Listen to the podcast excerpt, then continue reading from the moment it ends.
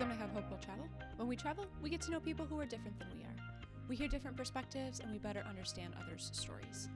We learn to stand with people more than having opinions on issues. Be sure to hit subscribe so you can catch the new episode every other Monday. I'm your host, Katie Axelson. February is American Heart Month, and this week we're recognizing it with author Lori Ann Wood. Lori Ann is the author of Divine Detour The Path You'd Never Choose Can Lead to the Faith You've Always Wanted. And when you can't talk to God, five prayers and promises you can lean on. She's also a heart failure survivor. Lori Ann, welcome to the show. Thank you, Katie. It's so such a blessing for me to be here. Yeah, I'm so excited to have you here. I'm so excited to hear a little bit more of your story. I know we've chatted a little bit, but I would love to hear your story from your perspective on what brought us to this place. Well, first of all, I think this podcast and the theme that you have going on is perfect because it I felt like I was on a journey. I think we all do mm-hmm. that we're mm-hmm. on this journey and then at some point we realize, wait, I'm not on the road I had planned to be on or wanted to be on. Yeah. And I call that a detour. And you yeah. we'll talk more about that later. But for sure. Detours, everyone faces them. And mine started, oh, it's been a little bit over seven years ago. Okay. I had a medical evaluation for a life insurance policy, and they told me that I had less than 3% chance of ever developing heart disease. Wow. Because I had such good numbers. My blood mm-hmm. pressure was great. I had low cholesterol, mm-hmm. all the things. I had no lifestyle risk factors. I had no family history. And despite all of that, three weeks after I was told that I had less than 3% chance, I found myself in end stage heart failure from an unknown cause. Wow.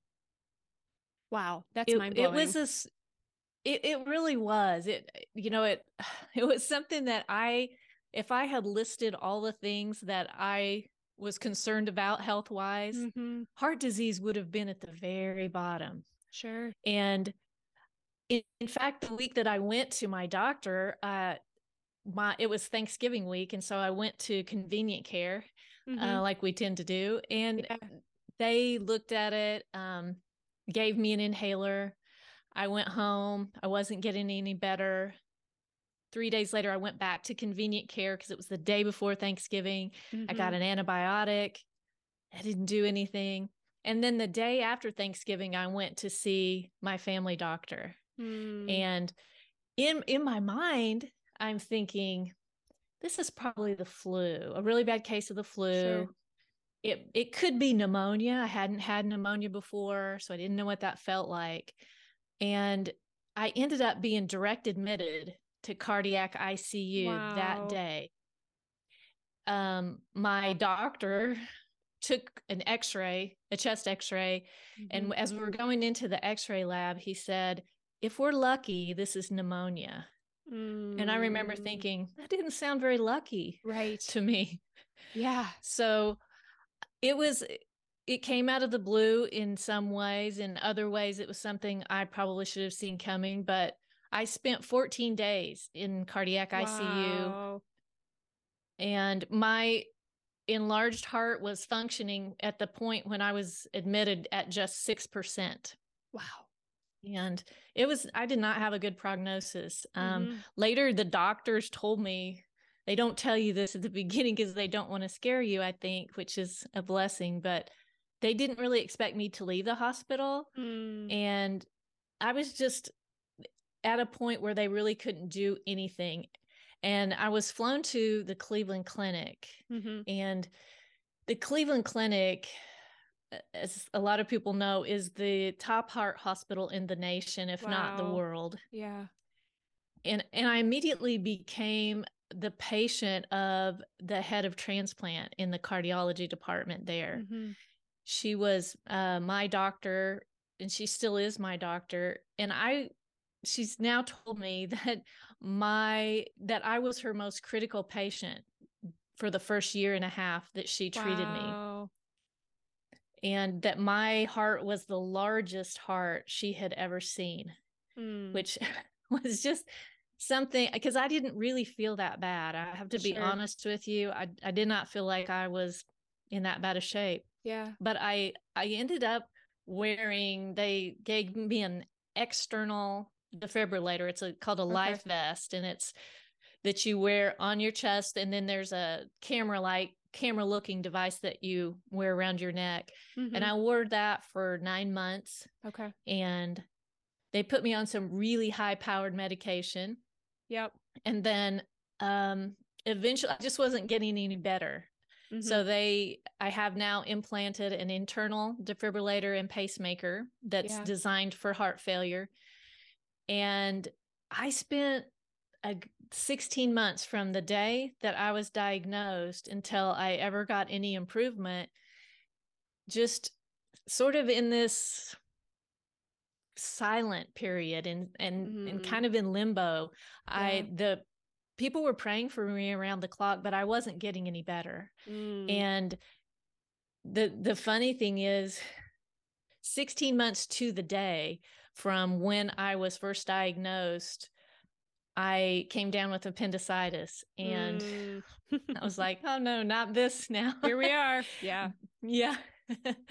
and no nobody would do the surgery because my heart was so weak and so they took another um, echocardiogram to see where my heart was in function and my heart function was normal Wow. And it came it was not expected it came out of nowhere and i thought that was the end of my story Sure. i thought oh i went on this little detour i'm Yep. back on the main road now Yeah. Um, mine is a story of divine healing and answered Mhm. prayer, and I get it. Yeah. And then three years ago, my heart function dropped and I was in active heart failure again. Mm. So you're a And two-time so- heart failure survivor. it's, I'm learning a little bit more about heart failure the Mhm. longer I have it. Um, Yeah. It's really a chronic progressive disease. Okay. So a lot of people deal with chronic illness in different forms and for the heart failure that I have, medical science can manage the symptoms um, using things like medication and devices like I have and lifestyle changes. So, for most people, the symptoms can be managed in a way that they can continue to function at a pretty high level or at some level. But, and for some people, they can slow down the progression, but ultimately, it only goes in one direction. And so, Mm. what I'm learning is as you're on that downward, uh, if you think of a line graph and you're on that downward slope, as you go along that, you can have some spikes that go up, but in Mhm. general, the the direction is still down. And so that's kind of where we're at. yeah. Wow. How has this affected your faith? This has been uh, a very, I would say, challenging period of time for me, but it's also been the period of greatest growth that I've had in my faith. I mean, Mhm. I've been, I, you know, I've believed in God as, as long as I can remember. I grew Yeah. up in a home where uh, I knew about God and I was, we went to church and my family was all, we're all believers, but I didn't really grasp hold of a need for him until this Mm. happened. And I found I found a lot of questions in it Sure. because I just ran up against some things that I couldn't reconcile with what I thought I knew. Mm-hmm. So what did you do with those questions? Well, I it's funny because I'm sort of an unlikely writer. I was not Mhm. trained to be a writer. I wasn't I I have a master's degree in tax. Sure. So I am not uh, trained in this, but I I always kind of knew that there was this tug at me to write, Mhm. but I was always busy with doing the everyday things that I needed to do, and I never Sure. I never took listened to it. Yeah. But I when we were in the throes of this early on, my husband urged me to keep a journal, and Mm. I resisted very Yeah. strongly from that because I didn't want to relive it. Sure. I kind of wanted it to go away. Mm, yeah. And I, I remember my friend dropping off a journal at my hospital room, and she probably meant for me to be writing you know, who do I need to write thank you notes to? Or sure. what are some of the things I need to remember um, to do once I get home? It was really for lists, but I started writing in there. And at first, it was just really angsty, um, almost mean things to God yeah. and to the way things were going. And eventually, I started keeping this journal on a regular basis. And it, it kind of felt good to just get it out. I really never expected to read it again. I never mm-hmm. expected to open it again. Yeah. And I started to blog and I found that for a lot of people, the stories that I was telling, although they weren't on the same exact journey I was on, mm-hmm. they were on sort of a parallel journey in their mm, own life. Mm, interesting. You know, being disappointed with God, yeah. being disappointed with their life, and so then I started writing articles and then I started working on this book that's coming out. And mm-hmm. this, the funny thing is that once I was writing, I I I stood back and looked at what all that I had written over these maybe 4 years that since I'd started and everything I was writing was falling into these three buckets. Yeah. Interestingly. And Interesting. so what I yeah, it was very um it wasn't something when I started writing, I thought I'm going to write one of these three things. But when I looked at them and I put them all on sticky notes and covered a wall in my house with them and moved them around and thought, there's really just three questions I'm asking. It looks like I'm asking a million questions, mm. but I'm really mm. just asking three. And what were those three questions?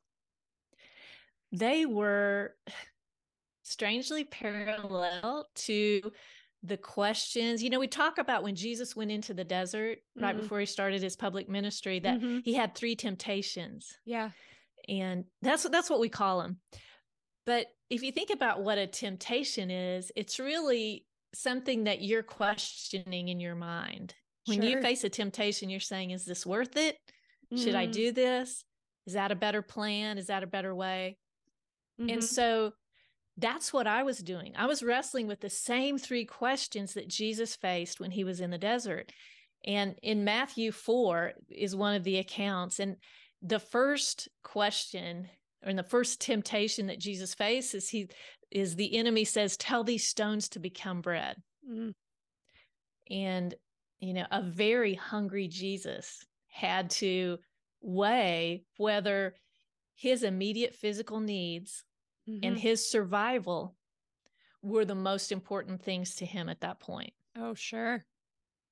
And I think when we're on a detour and, you know, we think about getting detoured into a desert or any place we don't want to be, mm-hmm. one of the first questions we start to ask is, is our immediate concern, should that be the ultimate concern for my Ooh, day? Yeah.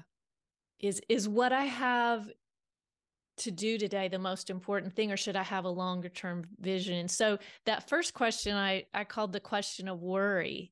And the the question of worry is is this life all there is? Mm. because you know if this life is all there is then just go ahead and eat that bread. Live for the moment. Worry about yourself.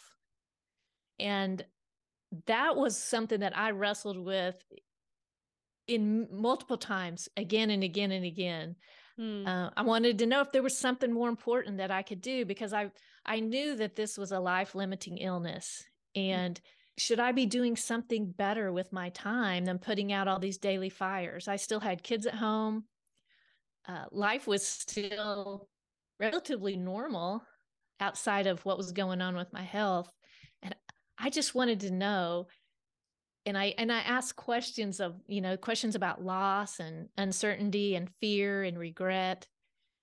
And that was the first question that I found that people ask when they get on this detour in life. Mm-hmm. So the first one is about worry. What's the 2nd mm-hmm. one? The second one was when, just like when Jesus was in the desert, he was tempted a second time. And there the enemy said, basically said, throw yourself down and the angels will protect you. So in other words, just go ahead and jump and I bet you won't get hurt. They mm-hmm. the angels won't let your head strike against a stone. And what Jesus had to be hearing and I think what we hear is that you're God's favorite. God mm. loves you. He would not let you suffer like that. So we run up to this question of doubt. And that question of doubt is Is God always good? Sure. If He loves me, why isn't He keeping me from harm and pain and disappointment? And so I wrestled with things like His protection, vulnerability, idols, mm-hmm. resilience. Mm-hmm. Yeah. And I think that's pretty common for people who find themselves on this path that they don't want to be on. Mm-hmm. They a, a, really common question is does my current pain that I'm feeling somehow indicate God's level of care for me? Mm. And and does this God I, I you know for me especially following God all my life I was like having to re-examine this does this God that I've loved all my life really love me? And if he does, why doesn't it feel like love? Yeah. That's hard. And those are real questions. Yes. And and it was it, it was hard to scratch that all back because you almost feel like you are being disloyal to God when you're doing that or weak or and you know I, I wanted to think I've you know I've believed in God for all these decades I should be so strong and asking those questions felt weak at the time. Mm-hmm. Have you moved forward from the point where they felt weak, or do they still feel weak? You know, I have really learned a lot about questions and questioning because one of the things that happened was that 16 month period of silence was mm. something that was very hard to deal with. And I think we pull back from God when we feel like He's pulling back from us. Mm-hmm. And that's what I did. I, you know, I gave him, like I, uh, I think I mentioned that I was equating God's goodness with how well my life was going at the time and how closely my life aligned with my plan. Sure. And that was kind of a sad realization for me. And I had this sort of faith crisis in there where I was like, I just, I don't know anymore. Mm-hmm. I feel like I got maybe sold a bill of goods and I don't understand why all this is happening. And mm-hmm. so those questions that I started writing in my journal, I didn't realize that they were going to get me to the place that I am now. And those questions yeah. really propped up my faith and really gave my faith room to breathe. Mm. And I think it it wouldn't have been as strong as it is now if I hadn't had that opportunity. Yeah. I think that's so real. I think that life goes sideways in whatever capacity that looks like. And we think, oh, I must not have heard God. I must be out of his will. I must have been away from his plan. I must have been disobedient. Um, I wish there's an Old Testament pol- uh, policy, Old Testament theory that obedience equals blessing and disobedience equals cursing. And I so wish that was true sometimes. Like, if I'm obedient, mm. I should be blessed, right? Wouldn't that be so delightful? But alas, it is not reality.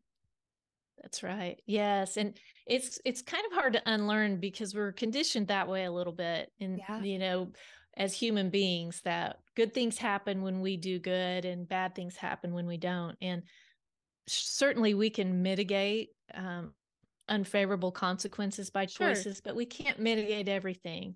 Yeah. Because this world is just not the way it's supposed to be. Yeah. No, that's so true.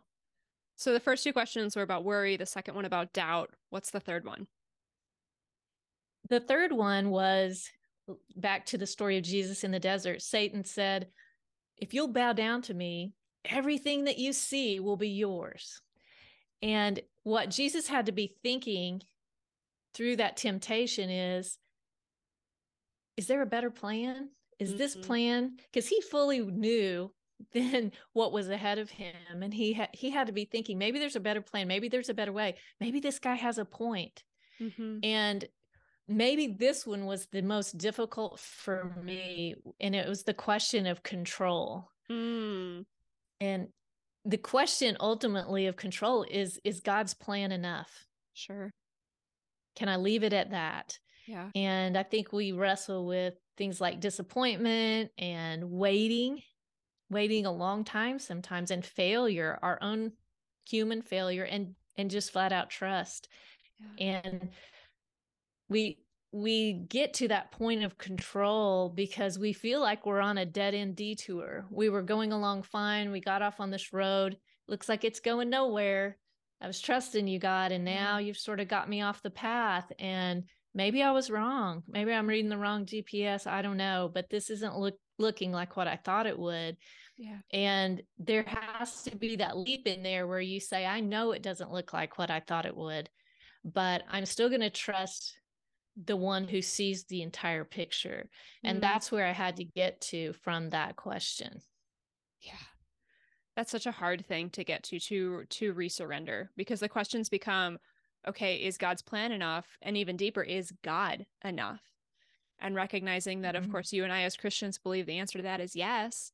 But the reality of that in our lives, sometimes it feels like a no. And so being able to resurrender yes. to the Lord and offer yourself back to Him and your whole life back to Him um, is hard, but it's necessary oh, and yes. beautiful. Absolutely is. And I think a lot of people give up on that when they're on a detour because a lot of times the detour, as mine was, is very silent time. And we hmm. feel like that is God leaving us, He's abandoning us.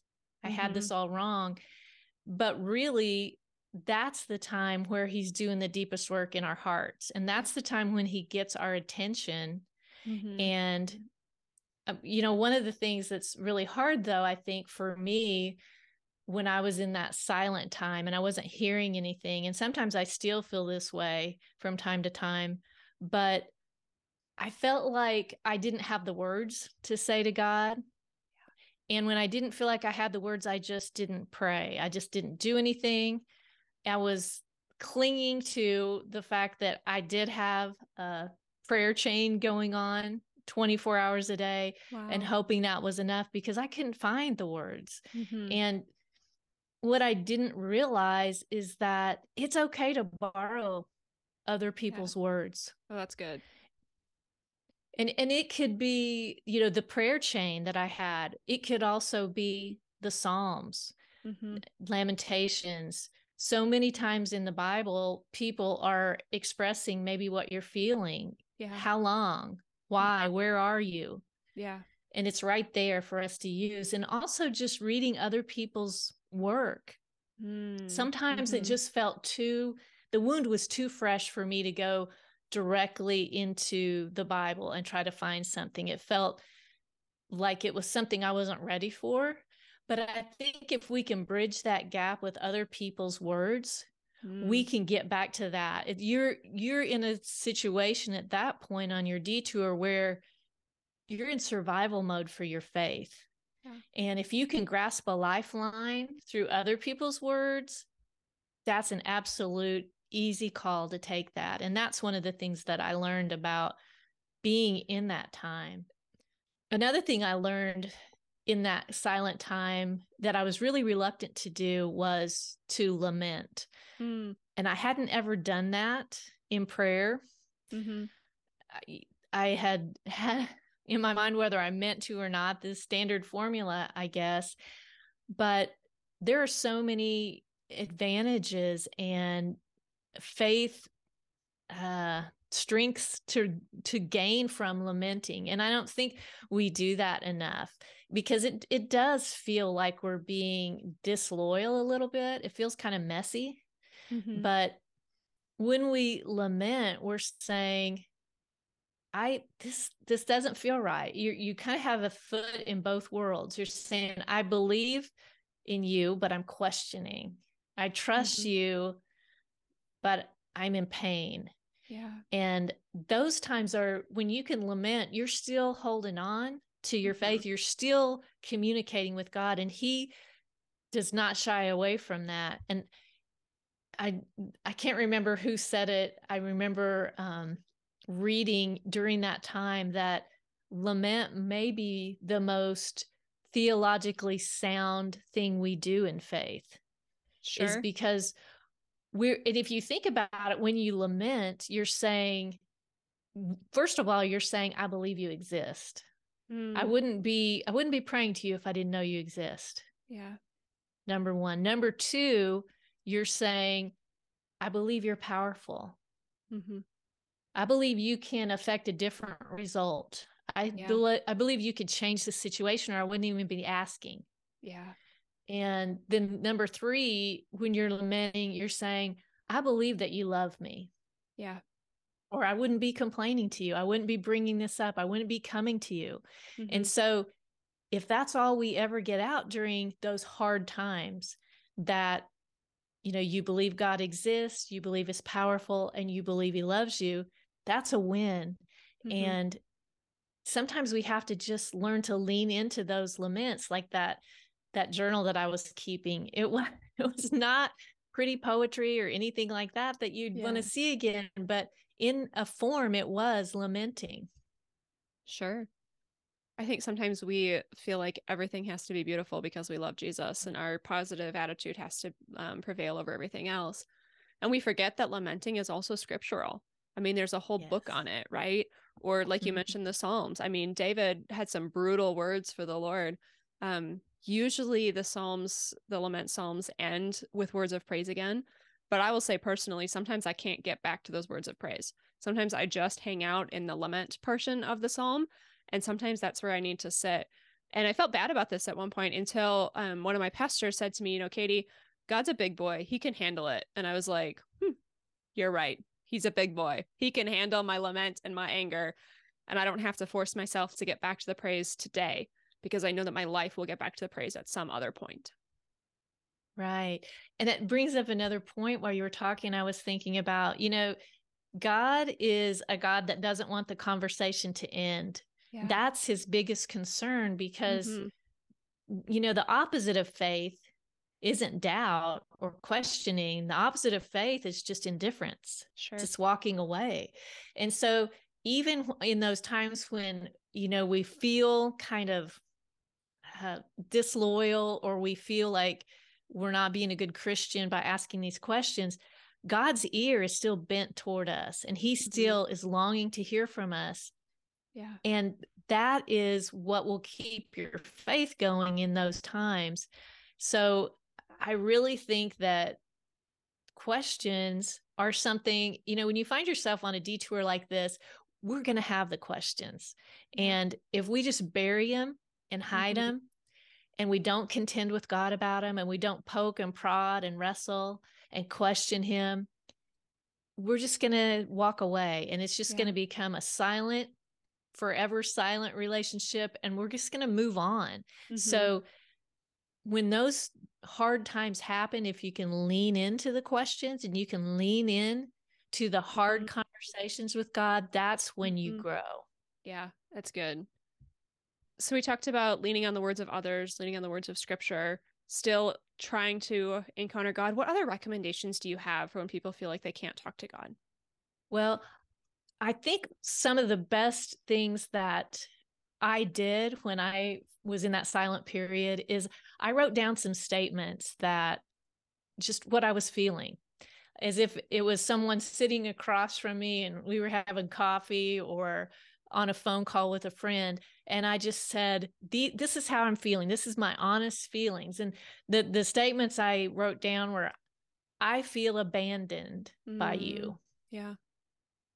I feel like I'm out here all alone. And then I also wrote down, I don't know why I'm having to go through this. Mm.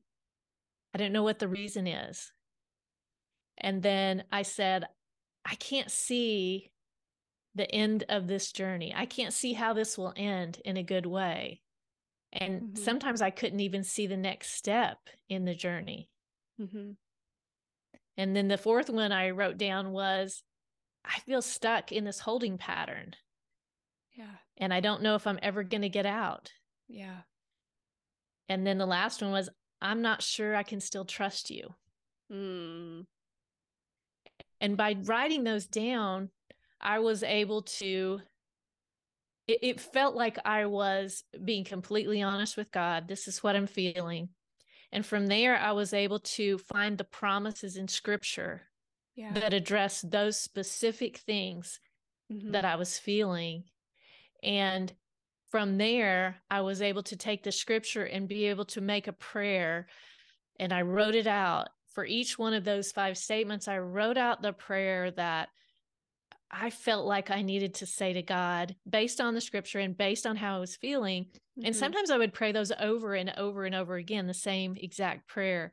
And that's why, and I have a resource on my website that lists all of those five statements that I just made and the prayers and the scriptural promise because I think it, it may not be the exact same statements that someone else is feeling, but I think it gives a pattern for how you can take what feels like almost ugly words to God and turn them back into his promises and turn them mm. back into communication with him.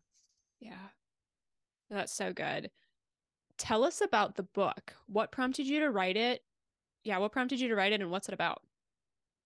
Yeah. So my book is it's not primarily about my medical events, but it's based on that. And that's what prompted it. It's primarily about these three questions that we talked about. Sure. And it is a book of essays. It's 40 essays because one of the things I, another thing I noticed throughout there is that 40 was a recurring theme in the Bible, and Jesus was in the desert for 40 days.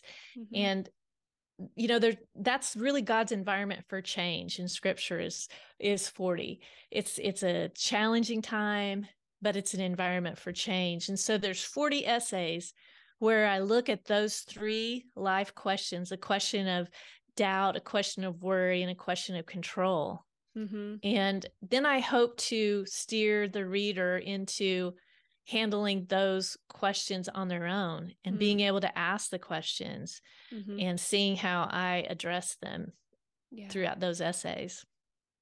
Where can we find the book? The book is available at loriannwood.com slash books. There'll be links there to select where you'd like to purchase that from. Awesome. And there's also some other um, companion products coming out, but the the paperback and the hardback are available there. Awesome. And the book is in pre-order right now. So I know that there are a whole bunch of pre-order fun deals and stuff for us to be able to take advantage of right now too. Yes, yes. So anyone that pre-orders will have access to a lot of really great um, useful information. There'll be some downloads. There'll be some special gifts that you'll get. And I think everyone will be excited about that. It'll be something that is um, helpful, I think, for people that are on a journey or for people who are on a detour and those people that are trying to come alongside yeah. people who are on a detour. Yeah. Oh, for sure. So, coming alongside people on a detour is a whole different facet that we haven't talked mm-hmm. about yet. Um, one of the things that we like to ask here at Have Hope Will Travel, because we like to hear people's stories and people's perspectives that are different than ours, we love to know what is supportive and what is not supportive, um, especially when we think about heart failure. Right. Heart failure, and I think a lot of things fall into this category, is that if someone um, from the outside is trying to come along another person that has heart failure or pretty much any kind of heart disease is that it's an largely an invisible illness. Mm. People can look really normal and not yeah. be. Sure. And I remember checking into the hospital and my heart function was 6%. And I've had several people tell me since then, that's impossible. You can't be alive when your heart's at 6%. It was bad. Mm-hmm. And I I looked normal. Wow. I walked in there. I got dressed that morning and I walked in there. Yeah. So we just kind of need to give people a benefit of the doubt when we don't know what that invisible struggle is. And it might not even be physical mm-hmm. because people can spend their life trying to justify this illness that they have. And that's a sad place to be sure. to have to justify to someone that, no, really, I am. I do have this this illness. Yeah. And one of the things that helped me was uh, when I realized that people with invisible illness are not pretending to be ill, they're mm. actually pretending to be well. Wow. Yeah. And and that changes your whole outlook on what's happening with that other person when you think, wow, they're carrying a heavy burden because they are functioning in a world that is pretty much a well, healthy world and they're having to live in it. Yeah. And so we need to give people the benefit of the doubt in time in times like that. And that's something that was a, a learning point for me too. Yeah. Oh, I bet. I like that mindset shift too from they're not pretending to be ill, they're pretending to be well. Because yes. you just look at life a little bit differently when you realize mm-hmm. that they look well and they're trying really hard to look well. Mm-hmm. Yes, and and it's so heart disease itself is just so widespread. Mm. One of the things that I been have been trained at Mayo to be a community educator for WomenHeart, which is a yeah. national organization supporting women with heart disease. Mm-hmm. And one of the first things I learned, and I like had to go back to my hotel room and uh, and Google it to make sure it was right, but they told us that heart disease kills more people, men and women, than all forms of cancer combined. Wow. It didn't seem possible to me. Sure. Because there's a lot of information out there and so much good um, awareness about so many different forms of cancer. And I yeah. think a lot of times we think of heart disease as something that is only for people who don't take care of themselves or are born with a certain uh, defect in their heart. And one of the things that I learned in dealing with it when it came from nowhere for mm-hmm. me is that the only self exam for heart disease is awareness. Mm. We can't do any other self exam but being aware. And that's so important because the an earlier diagnosis has a much better outcome. And so that is something we just need to be aware of and just know your body know what the early warning signs are and just act on those. Sure. So as people listening as it turns out we all have hearts. Um what do you wish everyone knew about heart health? Yes. I wish everyone knew that what I did was a bad idea, which was to make excuses for a mm-hmm. lot of things that I, I, I told you earlier that heart failure, heart failure sort of snuck up on me. And yeah. in a sense, it did the severity of it. But I had subtle warning signs looking back now for maybe 10 years. Wow. And those were things that my family would bring up to me, my children, my husband, and say, you know, mom, that doesn't seem quite right. Maybe you should go check that out. And I didn't mm. because I was ignoring it. I was kind of uh, covering it up and making excuses, being a little bit stubborn. Yeah. And I have some regret about that because they were things like an inability to exercise. Mm. And I just excused it as I'm out of shape. Uh, my husband runs marathons. My kids play high school sports. I'm the odd man out. Sure. So that's that's what's going on. I had an extreme difficulty with inclines, stairs, any kind of uh, incline walking was mm-hmm. extremely hard. And I was exposed to a lot of secondhand smoke as a child. So I just told everyone that it was that's what it was. Sure. Without getting it checked out. Yeah. Shortness of breath. I didn't even really know what that was at the mm-hmm. time, but I had that. Yeah. Weight gain, which is which I found out later was really just water retention. I when I went to the doctor that first week, I stepped on the scale because they always weigh you no matter what you go to the doctor for. And I had been sick for a week. I'd missed Thanksgiving dinner and had gained weight. And I was really put out about yeah. that. Sure. But when I was in the hospital, they drained 14 pounds of fluid. Wow. From me.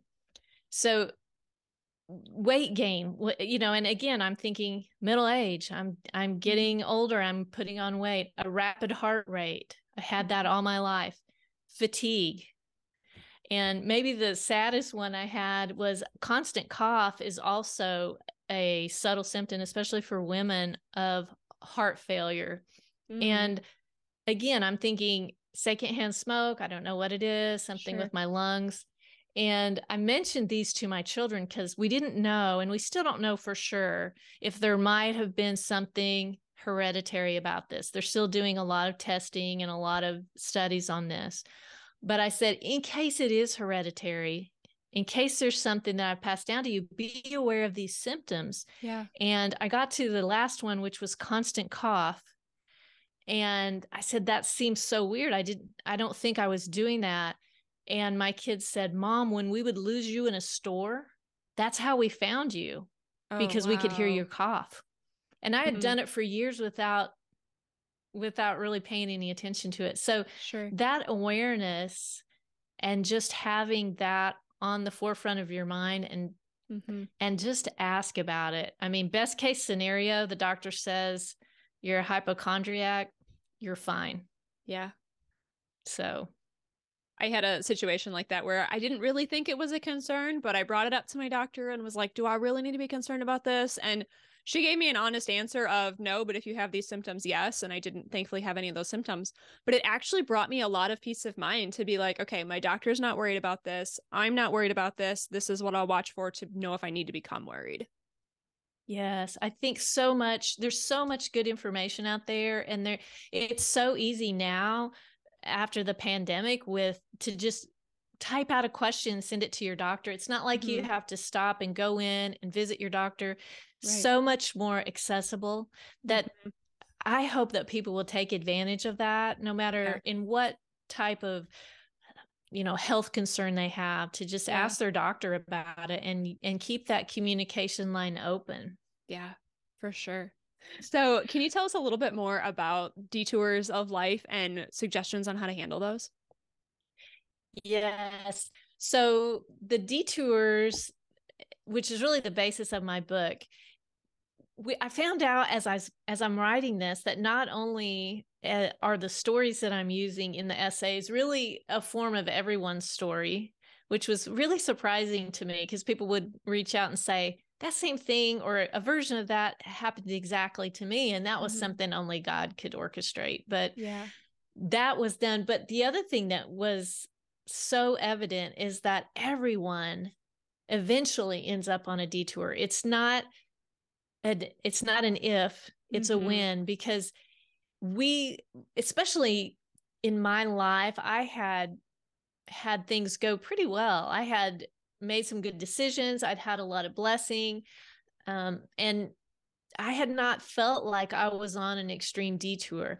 But these type of things happen at different points in our lives it might be you know loss of a child or mm-hmm. divorce or bankruptcy or yeah. loss of a dream mm-hmm. and it's just gone and that is where we start to feel like that God's abandoned us and mm-hmm. that's where that difficulty starts to really root into our faith because we're on this path that we don't feel is right. We don't mm-hmm. feel we deserved. And what we don't realize though is that that detour becomes the route to a deeper faith. Sure. And you know, I at some point it hit me that what if God has something more for me than this predictable life? Mm. And and all this time I had just been straight down this road and maybe he had something more for me yeah and and it turns out he did because i i mentioned that i had always i had taught um, college classes in college business classes for about 25 years and doing two and four hour lectures and took a lot of energy and after heart failure i couldn't do that i can't stand up that long i can't project that long and that was hard to accept. But what I found was I could sit and write mm. and type on my computer for hours at a time and not get tired. Yeah. And so I was given an opportunity to do this writing that mm-hmm. I would not have taken in a safer, healthier life. Yeah and and that was something that has been a blessing to me but it, again it was a detour it's a path that i wouldn't have chosen mm-hmm. um so and and i've already mentioned the deeper faith that i got but what what makes it hard is when we're on a detour and any time in life when things aren't going like we want we want it to make sense in our lifetime We want the story arc to be complete mm-hmm. and we mm-hmm. want to see the result. But God never promised us a resolved life. Sure.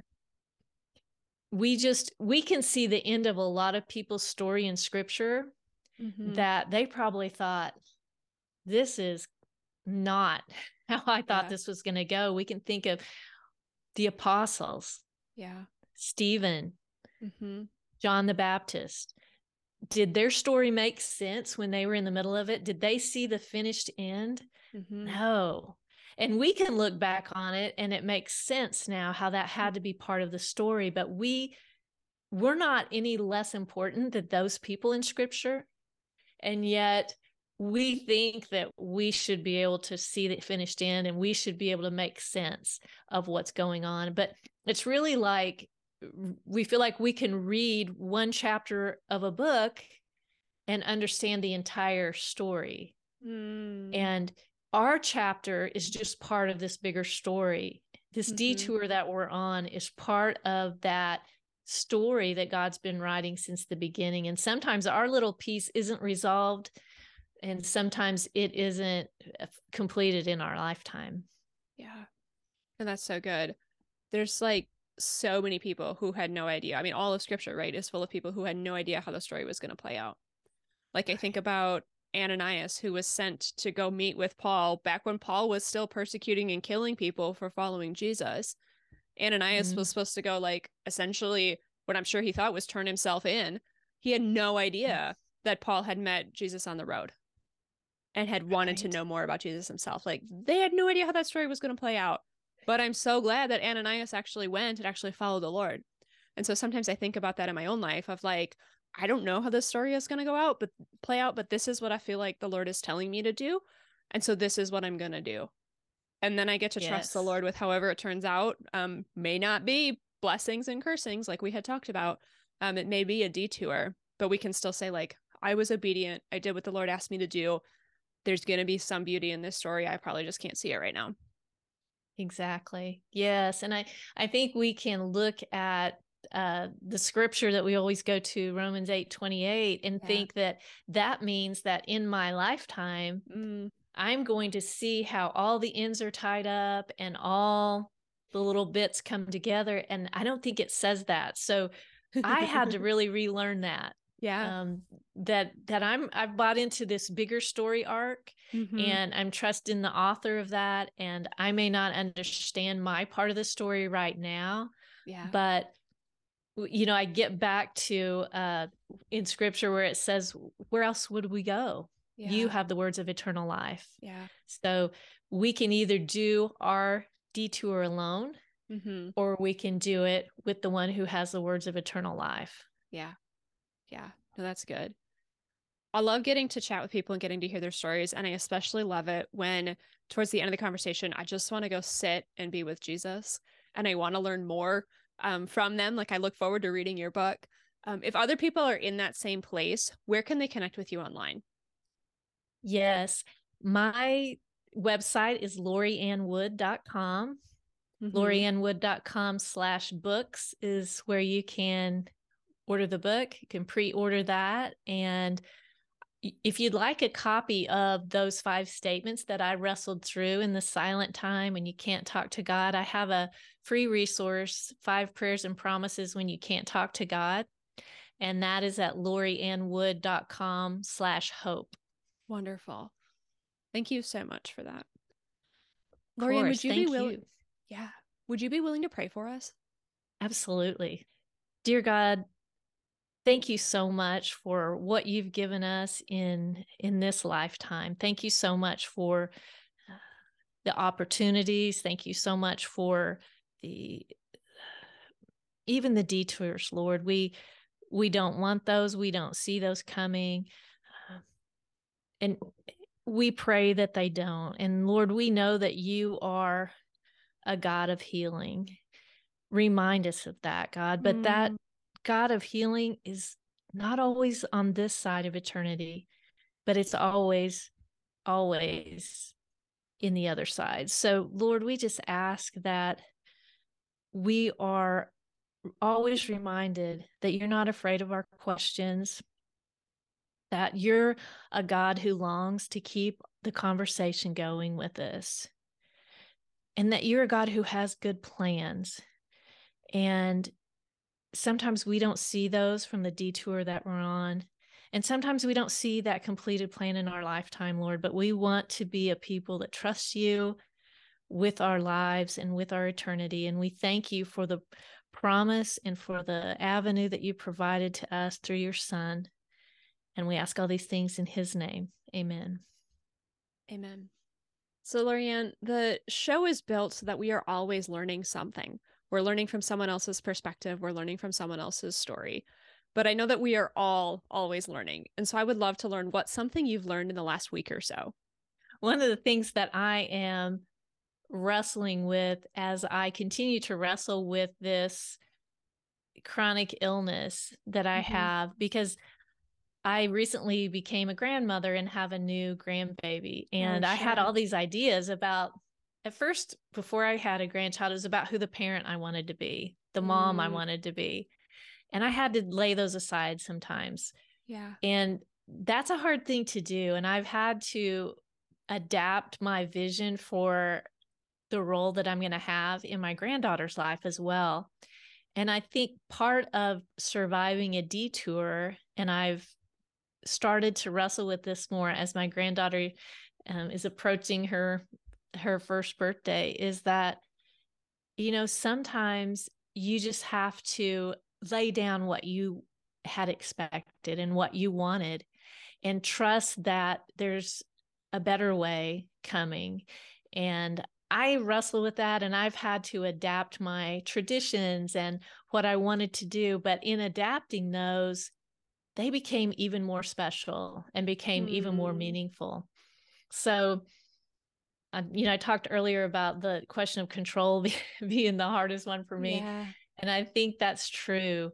When, if you're like me, and that question of control is one that's super hard, maybe faith doesn't come easy for you it doesn't come that easy for me mm-hmm. that it's it's an exercise in giving it a chance try letting go and just yeah. see what happens it's like falling into your friend's arms you know in middle school when they would catch you sure sometimes you just have to feel that to know mm-hmm. that you're mm-hmm. going to get caught and that it's yeah. going to be okay and that you can adapt and move on and it doesn't have to look like what you thought it would look like yeah that's so good Thank you so much for your time today, for trusting us with your story, for encouraging and for challenging us in our faith, and for inviting us to embrace the detours instead of dodging them to avoid them.